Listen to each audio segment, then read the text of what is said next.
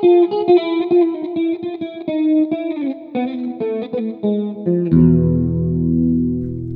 folks. Uh, welcome to the podcast Byzantium and Friends. I'm Anthony, your host. I wanted to start this morning by saying a few words about a secondary reason I have for doing this podcast. Obviously, the primary reason is to bring the great work being done by my colleagues in the field of Byzantine studies to your attention. Um, I found that the podcast medium is a great way of getting that work across better than learned academic monographs, which have a very small circulation. Very few people read them or have the time to read them or the access to read them. Uh, same for scholarly articles. Um, but uh, this has turned out to be a way by which thousands of you can see what's going on um, in the latest research. Uh, setting that aside, I have a secondary kind of mm, personal reason for doing it. Um, well, lots of reasons, but one of which is that ever since college or grad school, especially, I have a, I don't know if worry is the right word or anxiety about the ability of human beings to actually communicate. And I mean that in a very specific way. That is the ability of one person to develop a complex thought, like a, an insight or an argument, that is falsifiable. So, not a truism or a tautology or something that's obvious to everybody, but something that you have to work at and that can be falsified, and to communicate it effectively to other people such that they are all at least talking about the same thing, if not necessarily agreeing about it. This is obviously an essential precondition for any scholarship actually happening, but while I was in grad school, I realized that this doesn't always happen, and in fact, it was an alarming number of times when it didn't happen. So, for example, I would read a book review after having read the book, and I found that the book review just was describing a different book. Like, that's not the book that I read. And so there was a failure of communication at some point. Uh, presumably, the author of the review just simply didn't understand the book, at least the way I did um, and was responding to a different book that no one had actually written. And this actually happens also at conferences and in academic discussions when you just see two people talking at cross purposes. Like they simply can't connect and come to an agreement about what it is that they're talking about. I don't mean for them to agree. That's not what I'm looking for. I'm not I don't believe that there can be some sort of universal consensus about anything or that there should be. But there should be agreement about what exactly it is that we're agreeing or disagreeing. As I said, this happens remarkably often in scholarly discussions, enough to cause me some alarm or underlying anxiety about what you know whether we're clicking or connecting. And I found that the podcast medium is great for reinforcing my belief that human beings can actually communicate. Like I read this thing and I understood it in the way in which you intended me to understand it. And I am now conveying that back to you and, and, and asking you to uh, explain it to many, many more people who are going to be listening in. And we're doing so in a way that the essential ideas of uh, yeah, work of scholarship uh, are getting across successfully. And I think that's great. By the way, if we want to get deeper into it, so I am getting older, and I've noticed in some of my older colleagues there's a tendency to start operating by uh, you know some kind of mental filing system so where which is extensive so after decades of experience they've accumulated many many many mental files and if you say a word a name a person a concept an event they, they go to that mental file they open it up and they, they find they all these resources in there the problem is that after a certain number of years th- those mental files kind of become fixed. They become fixtures, and they don't add more files. And so y- you start having cross-purpose discussions because you know you say Aristotle, and they go into their mental file and they pull out the thing on. It could be Aristotle, it could be philosophy, or it could be paideia, and it's like whatever's in there. That's what the discussion is going to be about. So, for example, it might be um, Aristotle equals higher education equals a class signifier that one is educated. And that's the discussion is always taken there. It's like, no, no, no, I'm here to talk about like Aristotle's ideas of ethics, the actual ideas, and you know how this text might be reflecting them. No, no, no, this it's all about performance of elite status. It's like, no, we're not communicating. So I don't want that to happen to me, um, and so I'm making a point of for, I'm forcing myself to try to understand the ideas of scholars in, in a wide range of disciplines, subdisciplines, um, and to understand them in the way in which they intended them, and not to kind of force them into the cubbyholes that are obviously beginning to form in my mind too. So there enough about that. Uh, I, me- I meant that not merely in an autobiographical way, but as a warning to us all. Okay, so let's get to work. A number of episodes of this podcast have been about what we might call the life cycle of an ordinary person, insofar as we can access that in the Eastern Roman Empire. And we've talked about infancy and childhood, and in the past, we've talked about what we can tell about people's lives from their skeletal remains um, and you know many other topics of either about daily life or um, the various you know transitions from one phase to another. And we we have a number of um, more episodes like that coming up. But I thought it would be fascinating to include in this loose cycle.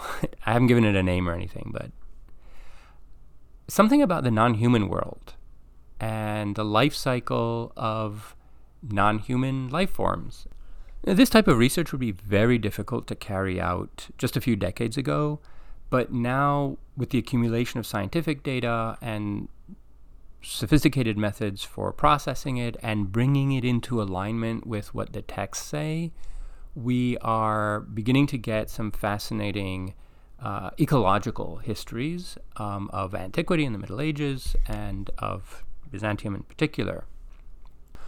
One of the most fascinating books along these lines that I've read recently is by Alexander Olson, which is called Environment and Society in Byzantium from 650 to 1150.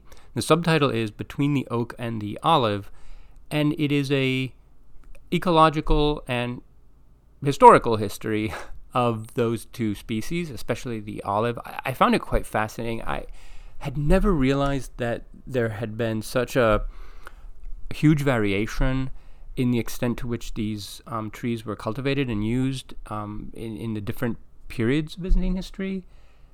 And yeah, it all came to light. And a- Alex writes very, very clearly. So going back to what I said previously about um, you know effective communication, and it's all the more difficult to communicate the life experiences of, of a tree because uh, no tree has ever told us what that is. And so it has to be reconstructed uh, in very particular ways. We talk a little bit about um, what what the sources are and the great sort of overhaul that happened in the um, agricultural um, regimen of, of you know Byzantine life in the provinces and in the kind of forests that were around people and so forth, and how, how they used them and how they engaged with them. Um, it, this is a fascinating read. Uh, so I don't want to make this intro any longer. Uh, uh, thanks to medievalists.net for reposting these episodes. Um, and without any further delay, here's my discussion with Alex. Alex, welcome to the podcast. Thanks for having me. So, there's a saying among astronomers that God put most astronomers in the northern hemisphere of the planet, and most of the stars are visible from the southern hemisphere. And I sometimes feel that there's something similar going on with like Mediterranean or Aegean history, where most of the people who write about it in antiquity, in the Middle Ages, or so on, live in a completely different ecology from the one that they're studying. Right. So this landscape that you describe, the you know olive trees and oak trees and all of that, uh, the particular versions of them that you find in Greece and Western Asia Minor, right?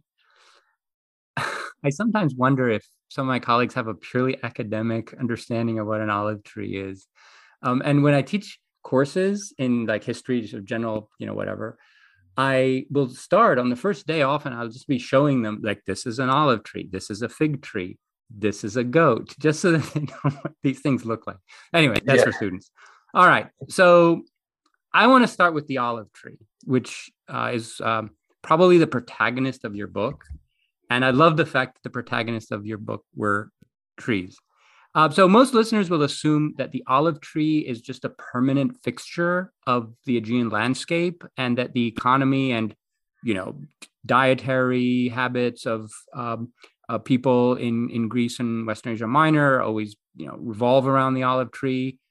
Uh, but before we talk about its decline in the Middle Byzantine period, let, tell us a couple of things. First, how extensive was the cultivation of olive trees in earlier Roman times? And can you give us a sense that is of the industrial scale of production here? And what were olive products used for? Okay. Um, so in in the the say for lack of a better term, we'll just call it the classical Roman period, first, second, third centuries. Um, it, it, appears that it was uh, olive cultivation occurred on a grand scale. Um, there's a fantastic uh, archaeologist, David Mattingly. He, he wrote extensively on this topic, and I remember reading some of his articles and just being struck by the his argument was so compelling and he talked about the scale of olive cultivation in what's now um, North Africa during during the Roman period, but Roman North Africa, uh, and also Spain, um, uh, Italy, and pointing out that you had um, not only was the olive uh, not only did olive cultivation require a certain degree of technical know-how and investment um, with these large olive presses that could churn out huge volumes of olive oil, mm. but it also was a an industry that had subsidiary components. So you needed a ton of people now to make the ceramic, the amphorae, the ceramics that were gonna that you're gonna ship the olive oil in. You right. needed people to load this onto ships. You need people to take it to big consumption centers like Rome, where you're going to distribute it to the populace, or or to other big cities for that matter. Um, so you you have people using the olive oil to make other products. He was pointing out that they used it to make you know moisturizers. They used it to make perfumes. They used it to as a fuel for lamps rather than just a condiment for food. Um, you're also using it in uh, the baths, for example. It, it's part of the bathing culture. It's something you use to moisturize your skin. Um, so it, it's this product that has it's it's turned into many different things and used for many different purposes. Um, and because it's used for so much, it ends up blanketing a lot of the landscape in certain parts of the Roman world. You have olive trees growing in just huge numbers in in some places. And this continues into late antiquity. Uh, and you even get references to it in, say, the Levant, where you have uh, enterprising farmers who have planted hundreds of the trees in their lifetime uh, in an effort to, to make more profit from all these olives. So, I guess to answer your question really briefly, um, the olive was very widely cultivated in the Roman world, uh, the classical Roman world, not the medieval, but classical Roman world, right, right. really broadly cultivated and used for lots of different purposes. Um, yeah, and, and, because of that, um, and I think many people put that together with the prevalence of the olive tree in those lands today. Uh, like um, on my island, Lesbos, I'm told there are like 16 million of them. Yeah, that's a number we're told. I don't know if that's possible, but That's a big number. I mean, Lesbos it, is a big island, but I, that yeah, sounds like a very big number. But, it does. Um, um, I, I, don't want to challenge it. No, I. I but uh, you kind of assume that it's been that way all along, um, and your, your book makes a very careful and nuanced argument about that was not the case all along. Uh, but we'll get to that in a moment. Uh, after the industrial scale, let's also talk a little bit about the kind of labor involved so, what are the practicalities of the cultivation of um, olive trees, and you know, in order to get the product? Uh, so, I, I assume that most people don't know this. At least most people listening to the podcast here haven't actually been personally part of the olive tree cultivation process. So, what does that look like? Um, well, the actual process of making the oil Uh, we'll start with the process of the tree. Um, generally, you have to graft the tree onto a, a, a stalk in, in, where you're going to make your grow. You have to graft the tree there. Um, you have to protect it when it's young, make sure that nothing comes along and damages it while it's growing. Um, you have to make sure it gets enough water. Um, it, it doesn't need a lot of water compared to most other crops, but it, it still needs some. It's not mm-hmm. it's not the perfect you know drought resistant plant. It's drought resistant, but it, it needs some water. Um, after you are very patient, it takes at least five years really to get any fruit from it that's worth anything. Right. But that's that's the that's early. Some some trees you got to wait 20 years before you can get really good crops, and it only fruits every other year. And even that every other year when it fruits, it sometimes has a very meager harvest. So it's uh it it's not a perfect crop, let's say. Um, but uh, the, actual labor requirement as as you're trying to make it as you're trying to make the olive tree able to to produce fruit uh, it's mostly pruning making sure nothing gets to it giving it enough water. Um, once it's producing fruit i think that's where we're more into the human involvement part of the, the discussion and that is you need to gather the olives. That can happen from hitting the tree with sticks and making the olives fall down um, it can be as simple as just picking up the olives that have fallen if you wait long enough, uh, or you can pick them by hand. Um, this is all before mechanization, obviously, right. but in, in, say the Byzantine context or the ancient Greek context, uh, these are the ways you can gather the olives. Once you've gathered them, you got to put them in baskets. You got to take them to uh, a crusher, um, and the crusher can vary considerably. Um, it can be as simple as people just literally beating these olives with a block uh, until you've crushed them to at the other end of the spectrum a very sophisticated crusher that's made out of a volcanic rock and um, has a moving part that will roll and and crush the olives into a paste mm-hmm. regardless of how you do it once you're done crushing you have this paste and then you take this paste usually in in sacks and you take it to a press. So remember the first time I learned about it, that was an important distinction. Crushing, pressing, two different things. So you the pressing part is where you're you're basically leaving the olives for an extended period of time with a weight on top for them to get the oil out. And then the oil ends up usually in a big vat. Um, and you have to let that sit so that the oil will separate from the water and then the other uh, sludge uh, so it, sort of becomes like a parfait, three layers, right? Oil, water, and sludge at the bottom. Mm. And then you separate, you ladle the oil off the top typically, uh, and put it into whatever receptacle you're going to store it in. So I guess in a nutshell, that's sort of the the human labor component, what what people have to do to get the oil from this fruit. Right, right. And walking around archaeological sites or the remains of settlements uh, in this part of the world, you will often come across the remains of crushers. They're either these big stone wheels or the stone platforms that they rolled on uh, in order to yeah. crush the. Yeah, it's a pretty common thing to see. Um, it's a very big, bulky stone device, and uh, they yeah they tend to survive. Um, okay, good. So your book makes the argument that this kind of industrial scale of olive oil production basically ceased in the Middle Byzantine period. So between the seventh and the what eleventh or twelfth uh, centuries, right, depending on the region.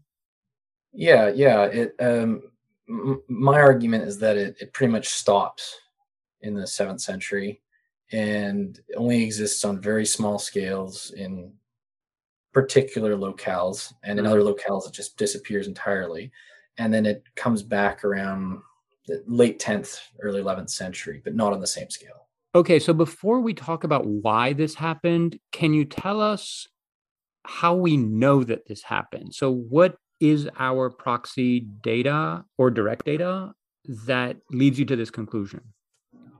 Uh, the the biggest type of data that led me to the conclusion was what's called fossil pollen.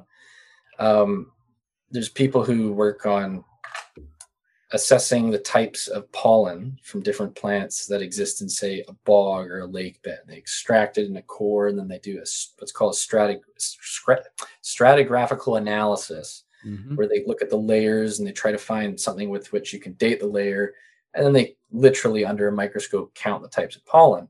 And they publish these pollen reports, and they say, "Hey, this is fascinating. Back in 800, in this particular place in a marsh outside of Athens, we can see that there was." some uh, vine uh, pollen from Vitis vinifera, you know, the, the vine was was present. We can see some cereal was present. Here's a list of grasses that were present, and oh, lo and behold, not a lot of olive present. Um, and I noticed that in several of these reports, where the olive in the the layers that we would call the Middle Byzantine period, uh, the medieval Roman period, um, there's not a lot of olive. And you see that in site after site after site. And some of them are there are exceptions where you'll still have some but it doesn't look like it's anywhere near the presence that they had beforehand. So that one type of data alone the fossil pollen that one form of data alone really made me think mm. okay there's not a lot of olive trees pollinating in the countryside in around the aegean during this period of time. And uh, from there then i started looking elsewhere.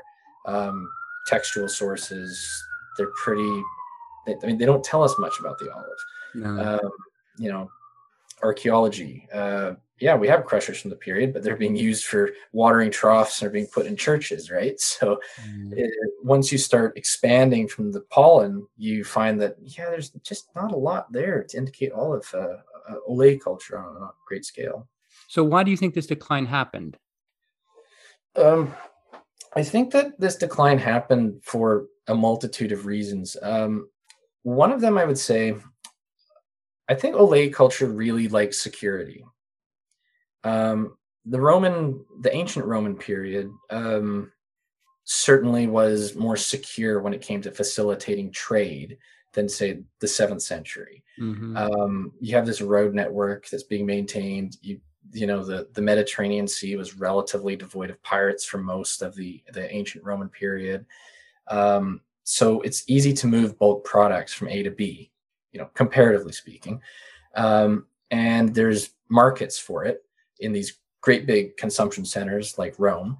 So, A, it's possible to move the product. Um, you know, it's secure enough to move it. B, right. there's this demand in these big consumption centers. And I think C, there's there is a incentive insofar as you have to pay your rents you have to pay your taxes.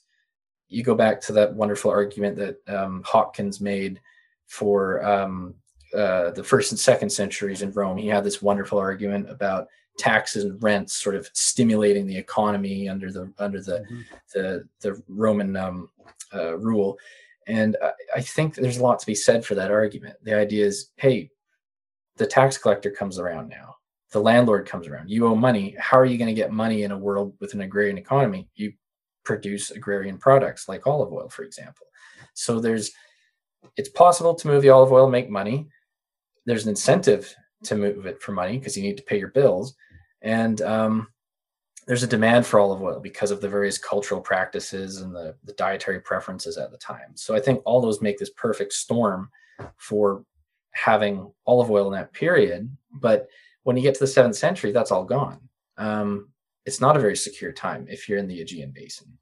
Um, it's not a, a, time where it's. I mean, if you're if you're afraid of uh, of, raiders showing up or, or some sort of violence, you have to be able to move. You have to be able to get uh, out of your home and go somewhere else. Uh, take you know take livestock with you, for example.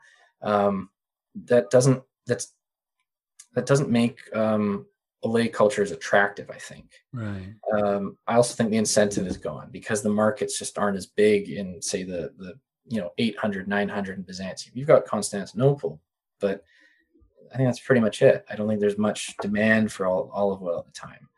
Yeah, um, so it, it's not just the security of the cultivation, which is one factor, but it's the security of the trade routes and the size of the demand right in the markets that would fuel you know extensive industrial production and yeah. all of those decline together.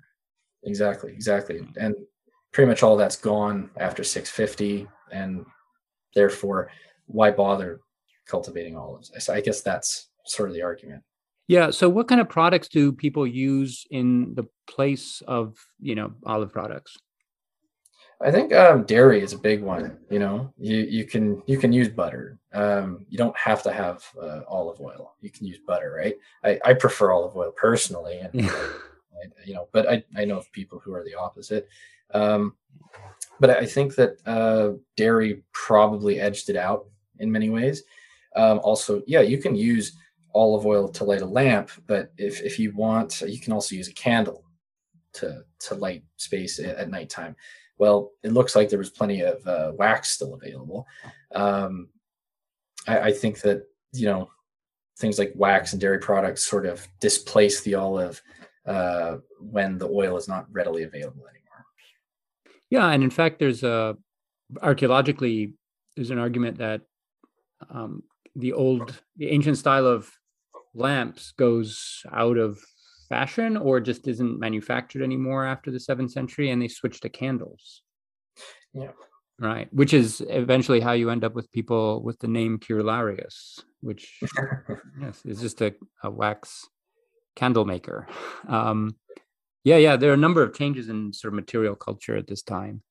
Um, some of which are relatively neutral, like from lamps to candles. You know, they still produce the same kind of light, and it's their their advantages and disadvantages to their use. But the, the transition from something like a tiled roof to a thatched roof is a really diminution of of quality of life there. But anyway, um, yeah, okay. Um, so what happens to the olive trees themselves? So you have a landscape that's full of olive trees, and all these factors kick in, and people just aren't safe or interested or incentivized enough to cultivate them. What happens to the population? Yeah. Um, well, the, the, term that uh, another uh, prof told me, uh, uh Benjamin Graham, and, um, I think he's in Memphis now. He was saying that they, they go feral. uh, I, I, love that term, so I use it in the book. But I, yes, I, got, I got a kick out of that. That's a. I wish I wish it was my word, but I'm, I'm giving it to him. Um, but yeah. yeah, they go feral because if you're not pruning them, then the leaves just take over the tree. You also get new shoots coming up, and it beca- it starts to look like a bush, not a tree. And mm-hmm. not enough sunlight can get in to to make fruit grow it's just leaves are now absorbing all the sunlight and, and, that's why you have to prune the tree if you want it to be productive agriculturally speaking yeah. so i think you end up with all these these bushes all over the the countryside these former olive groves. And um, yeah they're just not great for producing fruit. Yeah i'm imagining a landscape with millions of feral olive trees. Anyway so once that happens to a tree does that mean like it can't go back? Or like you can't bring it back under cultivation? Does it mean that it um that doesn't reproduce as well? And so like if, this continues for a couple of centuries like does the landscape do you, does you does it result in a landscape with you know fewer trees in it what happens yeah that's a good question um i mean i know from individually uh, the individual trees will not pollinate much. They basically stop bearing fruit and they stop pollinating much. So that and that goes a long way also to explaining the absence of olive pollen in the cores. Um, but I, I, think that uh, over time um, they don't reproduce as much and they maybe get edged out by competitors. There are certain other species, I believe, that they they do grow often within abandoned olive groves. I think mm. is one of them. I, mm little hazy on that actually, but I think pistachio was one of them. I think lentisks might be another. Uh, so there are other species that would probably start to invade the abandoned groves. Um, and then, yeah, the trees they do die eventually, uh, but mind you, olive trees can live a very long time. Yeah, uh, in both both wild and domesticated form. And to get back to your other question, you can essentially redomesticate it. You can go back and prune that tree um, it's it's a lot of work, but you can actually bring it back to being a a, a tree for cultivating olives. Yeah. Yeah. Actually, why don't you give us a sense of the lifespan of a cultivated olive tree, like maximum? Oh, I mean, I've heard that they can be, you know, in the well over a thousand years. That there are examples of that. I think I think the, the record somewhere was something like two thousand. I don't I don't recall off top of my head, but I've heard there's one in Crete that's like two thousand years old. I've I've heard I've heard stories. I, I, I don't actually know um, off top of my head what the average is. I'm sure there's a lot of variation depending yeah. on you know exposure, relief, soil. Um, but yeah, hundreds of years is completely normal. There's nothing unusual about five, six, seven hundred years at all. Yeah, two thousand is the highest number that I've heard, and I think it might have been about Crete. Yeah, um, but six to seven hundred is like no sweat. We can we yeah. can do that and uh, yeah, and th- we should say that there's a lot of variation among different kinds of sort of subspecies of olive trees, and they they look very different and feel like I, am used to the varieties in Greece and on Lesbos, but uh, when I went to Andalusia for the first time, I was really struck by how small they. I was like, "What are these? What are these trees? You call them olive trees, but," and I was reminded there's a there's a saying about like forests on Iceland, which is like if you ever get lost in a forest on Iceland, you just stand up. Yeah. yeah. Anyway, yeah, there are these tiny little olive trees. I'm like, what are you? Anyway, so cute. Um, all right. So your book also makes a complex argument for when and why the olive tree returned uh, to cultivation in like the later Middle Byzantine period. Um, how did that happen?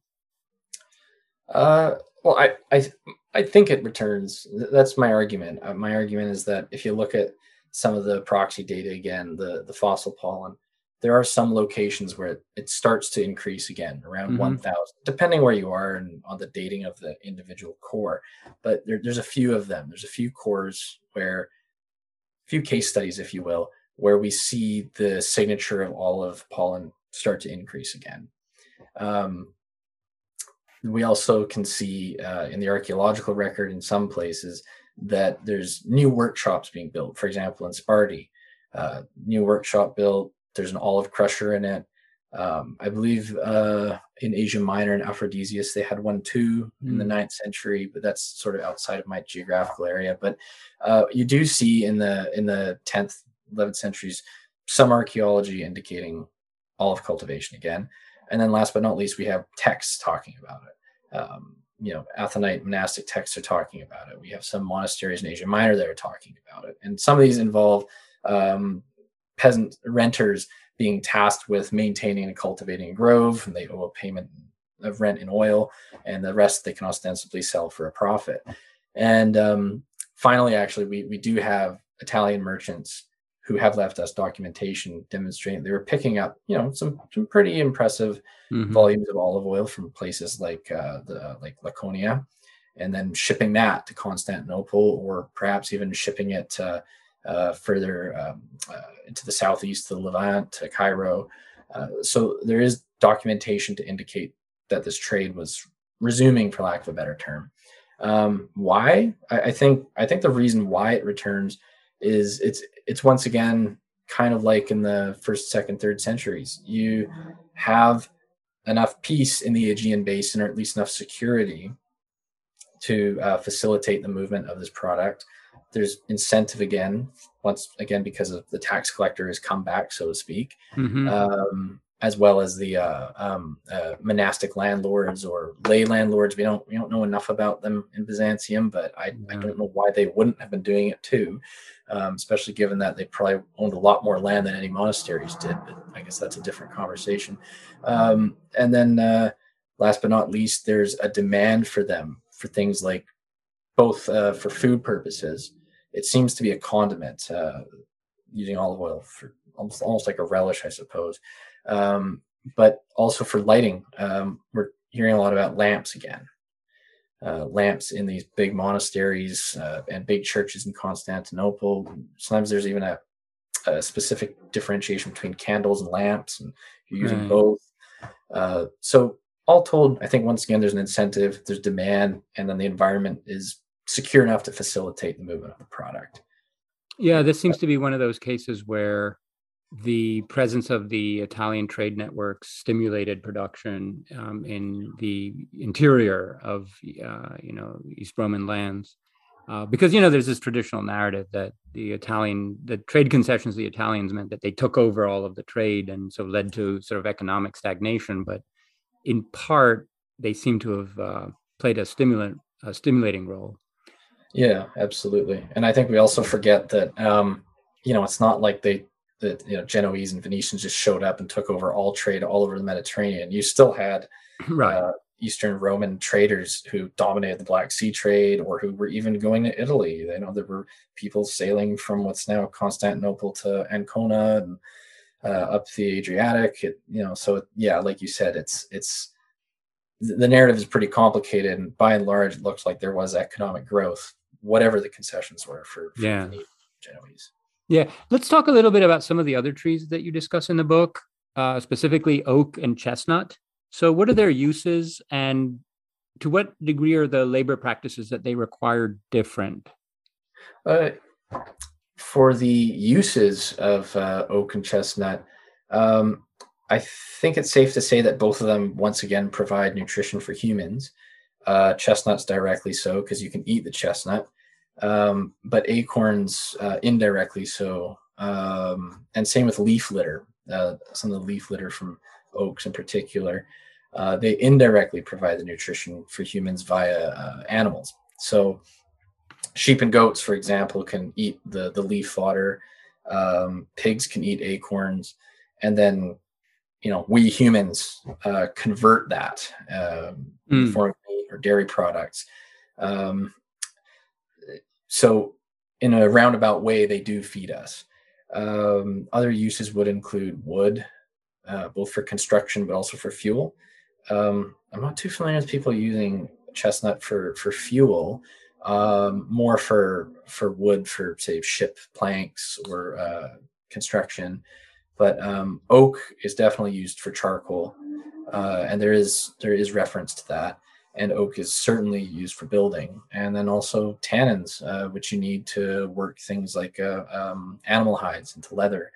Um, you get the tannins from the acorn caps. So they once again provide many different products and people can can interact with those products for textiles building food but many different ways that they can they can make use of them yeah.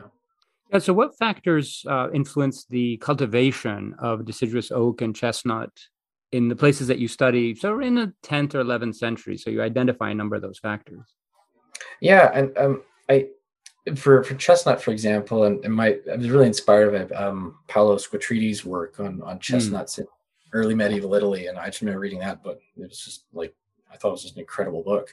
Uh, I love it, but um, I couldn't find anything quite like that in Byzantium with respect to people cultivating oak uh, uh, chestnut trees. Sorry, um, I didn't see a lot of that. Uh, I see them making use of them, but I'm not. I'm not hearing much about like making entire groves of them.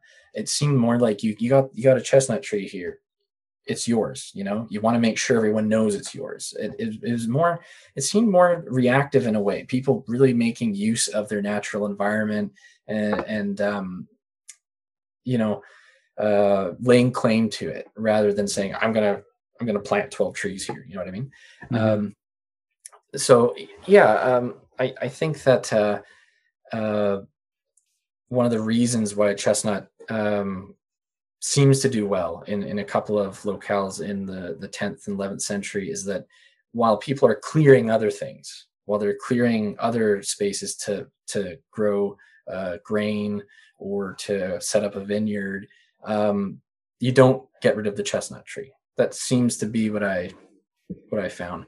Um, with deciduous oak, it's similar.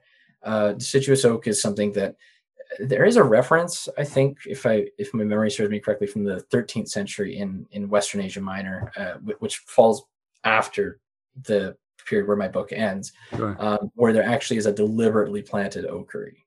Um, there's a, a, space where they've they've deliberately planted them like as if it was apple trees or olive trees. Hmm.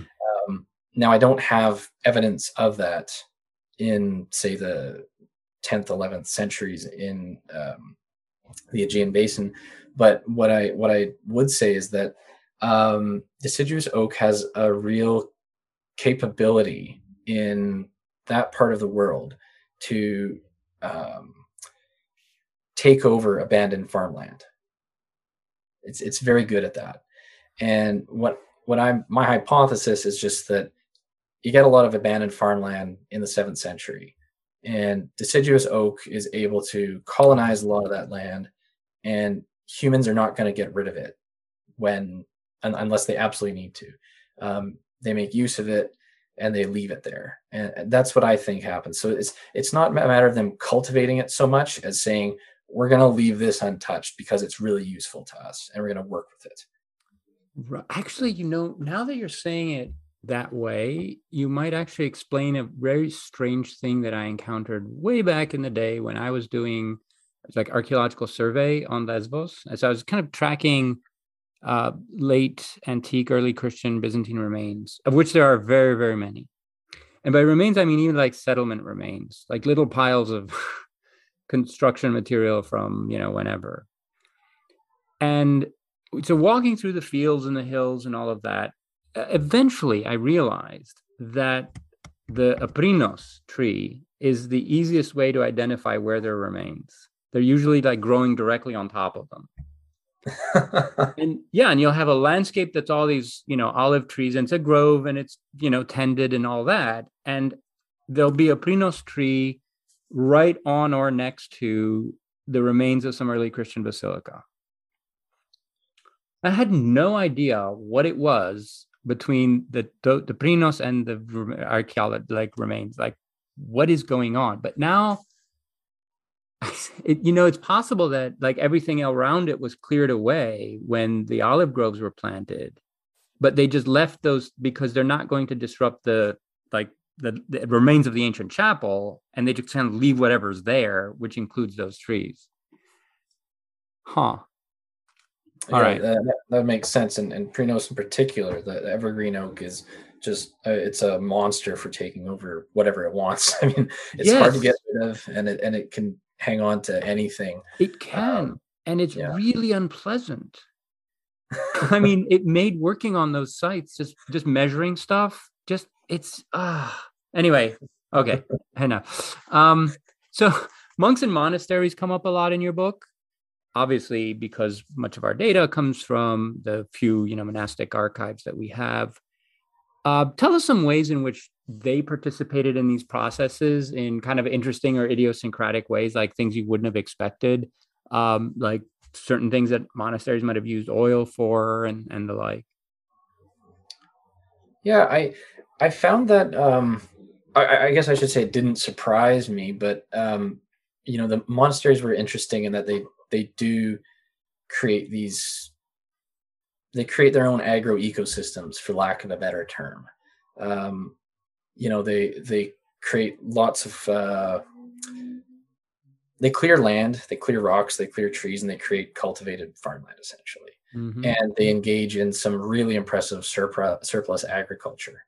Um, and they also while they're at it get wonderful tax exemptions to make it even more profitable yes. to engage in surplus agriculture so you know they really get they really are uh, like uh, into you know vertical integration so to speak in, in economic terms right um, and I, I think that uh, if there's anything surprising uh, that monasteries were involved in vis-a-vis oleiculture, I would say it was just the the need for lamp fuel. I mean, it, you need lamp so much lamp fuel um, when you have these particularly these, these big uh, monastic churches in constantinople that, that need to be constantly illuminated and then um, further illuminated during special events. Um, you know they had a real need for olive oil and that would have um, uh, certainly driven them to support um, uh, oleiculture.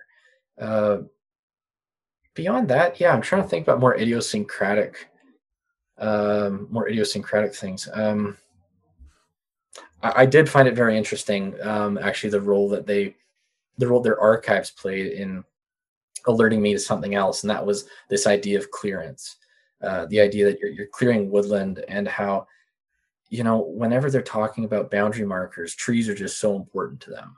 Yeah. Uh, I don't think we think a lot about that aspect of it. The fact that these they've always got monks, and sometimes it's even a hermit monk who lives on his own, who's just like, no, that's my chestnut tree, and then that triple trunk tree has that sign carved into it, and there's that old one there, and there's that young one there, and those are the boundaries. And it was like it that that was actually what really struck me was the idea that the world these these guys lived in out in around Mount Athos or, or, even elsewhere for that matter. Some of the monasteries you read about in Western Asia Minor, where um, there it's it's not like a symbolic landscape to me at least. this might just be my own very um, I don't know sort of simplistic way of viewing the world, but it wasn't it wasn't like a rich symbolism. It was more very it was very very physical, very corporeal, very.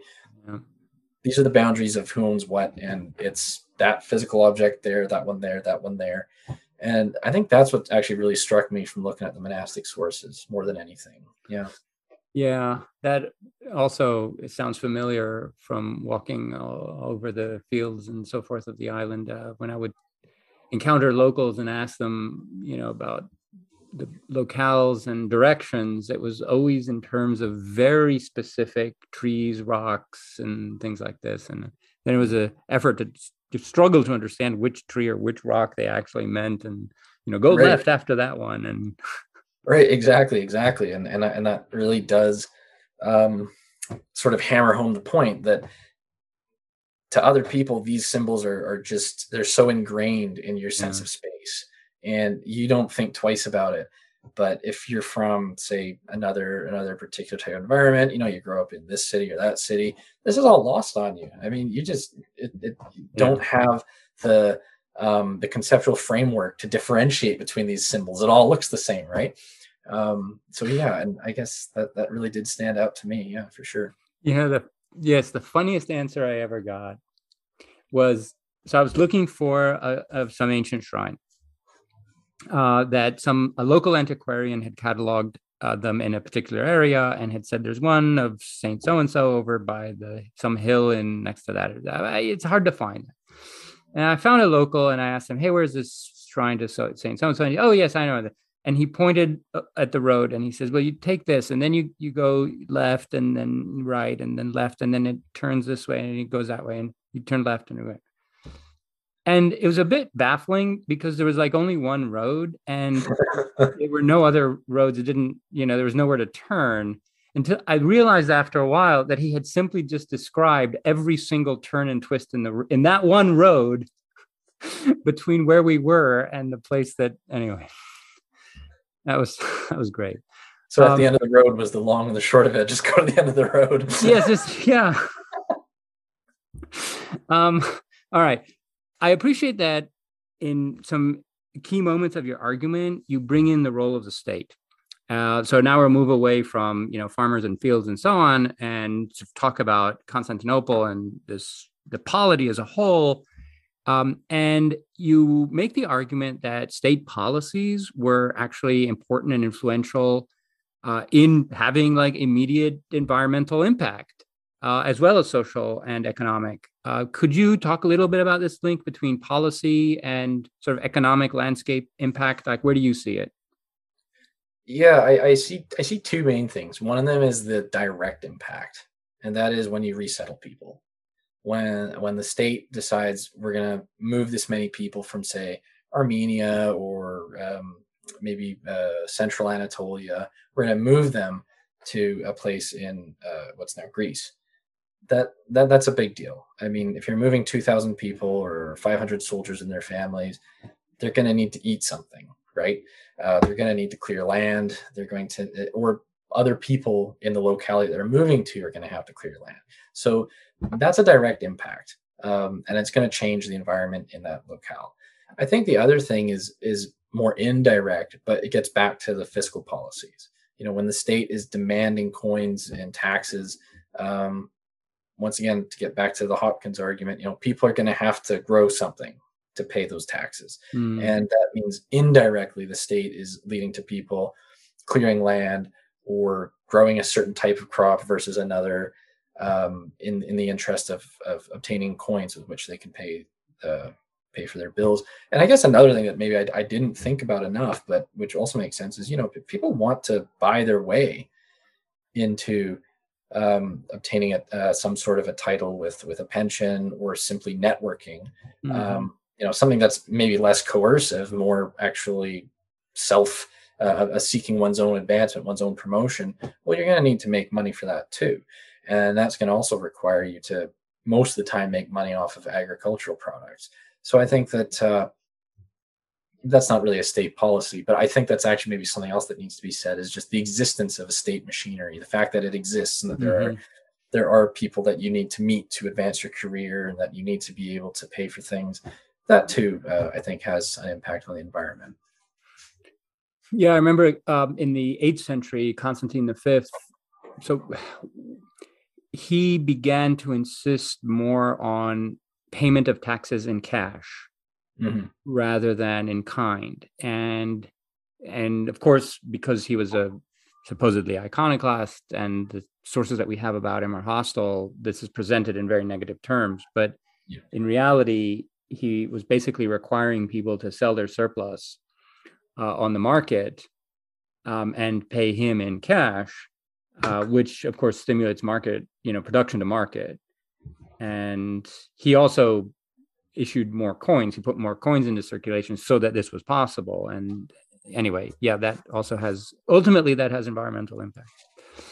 Um, but anyway, um, so in the book, you also engage in some interesting mathematical calculations I found fascinating.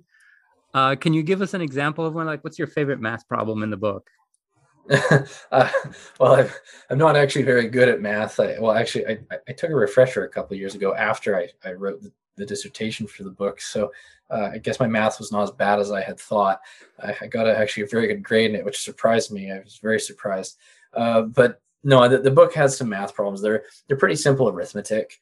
Um, it's usually it was just hey, um, if hypothetically a lamp burns this much olive oil uh, for this many hours of illumination. Um, let's take a look at you know some of these monastic typica, and you got a typicon for this monastery that says uh, we need this many lamps burning this many hours or uh, on special occasions, and we need this many lamps burning all the time, mm. and we need this many lamps burning at night. And you start just adding up. Okay, how many lamps are burning? How many hours do you think? because you know we don't know for sure all the hours but you know if, if, let's just be really conservative say it's eight hours of darkness okay i'm being really conservative there multiply the eight by the number they want burning at night and then add that to the number they want burning all day and then they, they ask for more during uh, vespers and uh, uh, some of the um, other religious celebrations and you start adding this all up and then you multiply it by the number of or you divide it by the number of hours you can get from, say, one liter of olive oil. And then you arrive at this big number of liters that you still have left over. There's a lot of liters of olive oil required just to illuminate all this. And then you think to yourself, okay, well, that math problem actually taught me something about the uh, the demand that these these monks had for for olive oil just for lighting purposes. Um, so yeah, that that was that that was uh, the one problem I dealt with in a couple of instances, uh, which was I thought illustrative. When you're dealing with high volume of materials uh, and logistical problems, I often wonder how they themselves uh, dealt with these issues. Like, you know, was was the steward of the monastery like really good at math? You'd calculate the volumes required. I mean, they would have had to be. I don't think it could all have been empirical. There are, you know, a couple of mathematical exercise books um, I know one in Greek and one in Armenian that have related problems like this. I, it, yeah, like the Armenian one, I think is something about the salaries of the priests of Hagia Sophia. if, if you know, it's something like if each priest gets this this many nomismata and the, the, the, total budget is X, you know, how many priests you know work in Hagia Sophia? Is this stuff like that? Um, I can't recall now anything about you know liters of oil, but yeah, this must have been definitely a, uh, an issue, especially since you know the the churches in the capital and you know a lot of these Ivy League monasteries, um, they had endowments of land, uh, yeah. part of whose purpose was to provide them with these kinds of materials. Um, and so, you know, a Hagia Sophia, think how many olive groves, right, are dedicated to providing Hagia Sophia with the oil that it needs. Like we don't think about that very much, but uh, your book made me think about it. So that, that was good. Yeah, yeah. Uh, so speaking of things that your book can make people think about, come to, uh, to the end here. Um, any final thoughts about working on environment and society in a Byzantine or just a pre-modern context? So, what kinds of things should historians be on the lookout for? Um, who, yeah, I mean, historians who traditionally don't engage with these kinds of problems, like we normally think of history as being the history of people and not the history of trees, for example. But I found it fascinating. You kind of wrote a history of trees, and and eh, anyway, there are not many books like that in our field. Uh, so um, any advice that you have to other historians working um, on this or any related topic?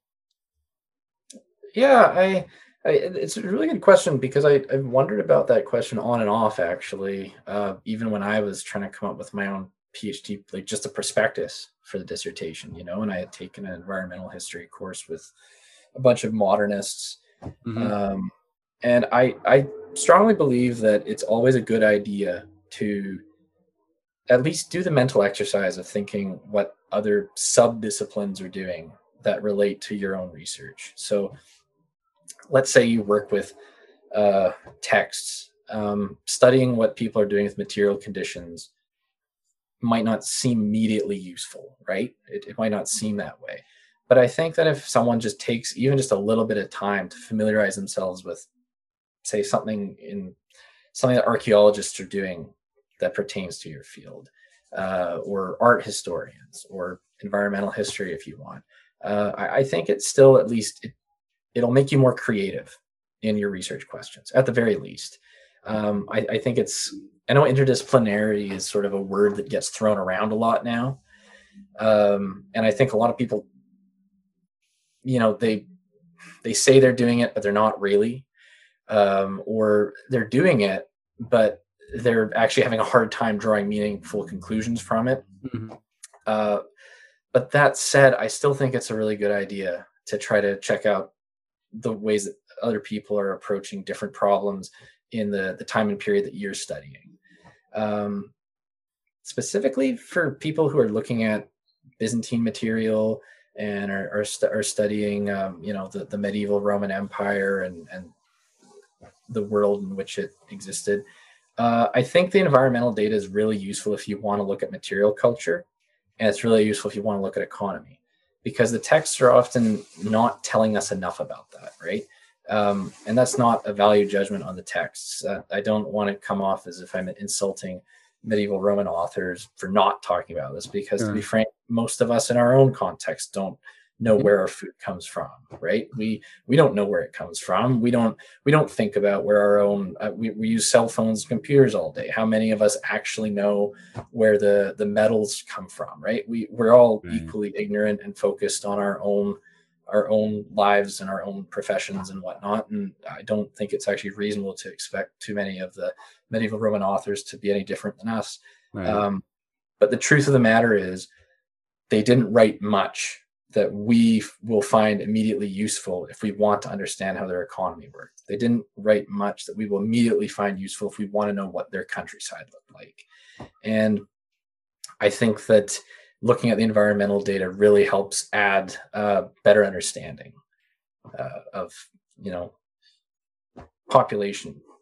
Doesn't look like there were as many people around actually, given what the countryside yeah. looked like, yeah. um, what people were eating, how uh, what were people building out of? You know, was was uh, were homes generally more of a temporary construction? Like these are all very interesting things that add nuance to our understanding of the medieval Roman world. So I think the environmental data is really useful from that perspective.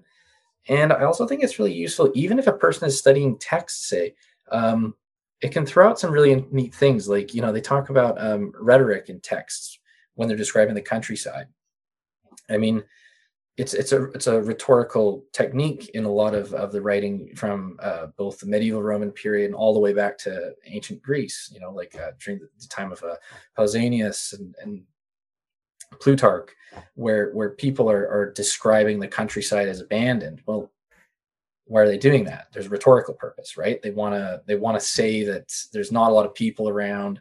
Uh, the polis that you're talking about is is politically insignificant and weak because there's not a lot of people well if we actually look at this archaeology or if we look at environmental data we might know that ah there's eh, there's there's actually maybe more people around than they're letting on um, it mm. it basically then will get us thinking, why are they saying this? Well, there's a rhetorical purpose to saying it. What's that rhetorical purpose? So my answer there is that in a roundabout way, being at least conversant with some of this other data can even help you do something like understand the text you're working on, okay. if that makes sense.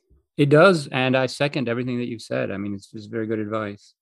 Uh, you know, pay attention to uh, other subfields or disciplines that might seem adjacent, but uh, if you explore them, they will provide essential you know, methodologies and be on the lookout for blind spots in our sources. They it's because they're not talking about anything doesn't mean it never existed. Yeah. Uh, yeah. And there's some pretty major parts of medieval life that they don't really talk about that much. And not because they don't know about it. Often it's the stuff that they know the most. So what's the point of writing it down? Everybody knows. Yeah. yeah. Exactly. Exactly. Like I, you know, I don't know how many kilometers it is from my apartment to downtown. If you ask me how far it is, I'd say it's 20 minutes by bus. Because yes. I know the route. I don't I don't need to to flesh it all out for you, you know. I'm not going to write it down in a journal or something. It's it's, yeah. it's obvious to me. Or how tasty a goat is. yeah. I don't know if it is very actually. But yeah, um, I, I, know you, watch you, you watch those that's those fighting words. anyway. I've had some. It's, it's pretty good actually. It's all right, Alex, thank you so much, uh, both for undertaking the research, writing a very clear book about it. I enjoyed reading it, and for coming on to talk to us about it. Thanks a lot. I appreciate it. You take care.